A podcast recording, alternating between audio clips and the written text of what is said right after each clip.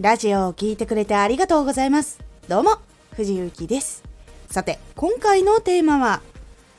原稿を書く理由を忘れないように。原稿を書くとき、なんで書くのでしょうか？伝えること、内容とか言葉とか、そういうのを忘れないようにするためなのか。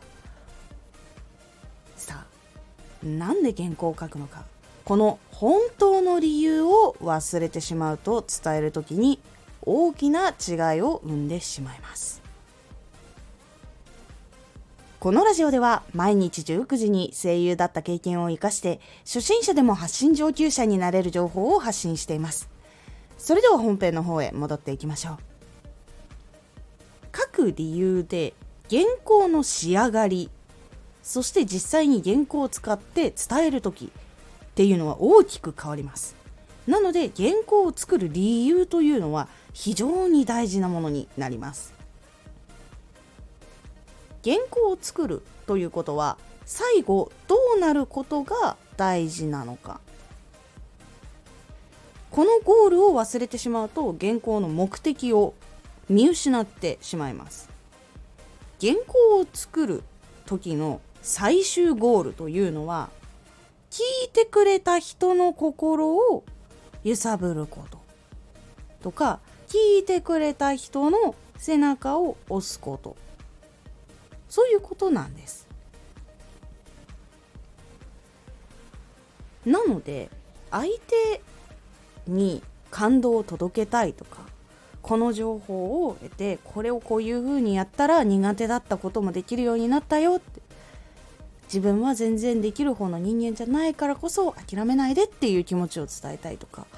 そこにあるのは情報とか物語とかを伝える中で相手にどうなってほしいかという気持ちが入っているはずなんです。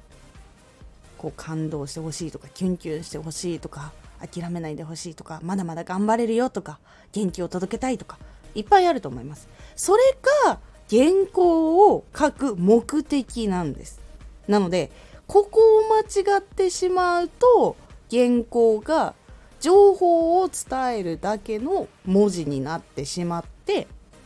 それを読むという意識になって発表をしてしまうと本当に伝えたかったことが伝わらないということになってしまいます。こうなってしまうと元気づけたいとか感動を届けたいとかキュンキュンしてほしいって思ったのに全然その結果につながらない。それはもう原稿のゴールも間違っているし読む時の視線も間違っているから伝わらないということになるんです。なので原稿を書く時なぜこの原稿を書くのかっていうゴールを決めてからしっかり書くようにするというのが非常に大事になります。先ほどもお話ししましたがこのゴールを忘れてしまうとただ話すことが盛り込まれてしまう。ただ情報を詰め込むだけ。というふうになってしまうので相手の心が動かない。相手が聞いてる間につまんなくなってしまう。というものを作りがちになってしまうので注意しましょう。大事なのは原稿を書く理由目的ゴールを忘れない。しっかりと決めるということです。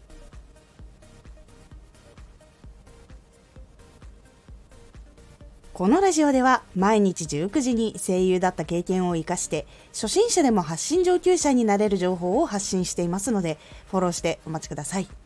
毎週2回火曜日と土曜日に藤雪から本気で発信するあなたに送る上級者の思考の仕方やビジネス知識などマッチョなプレミアムラジオを公開しています。有益な内容をしっかり発信するあなただからこそしっかり必要としている人に届けてほしい。毎週2回火曜日と土曜日ぜひお聴きください。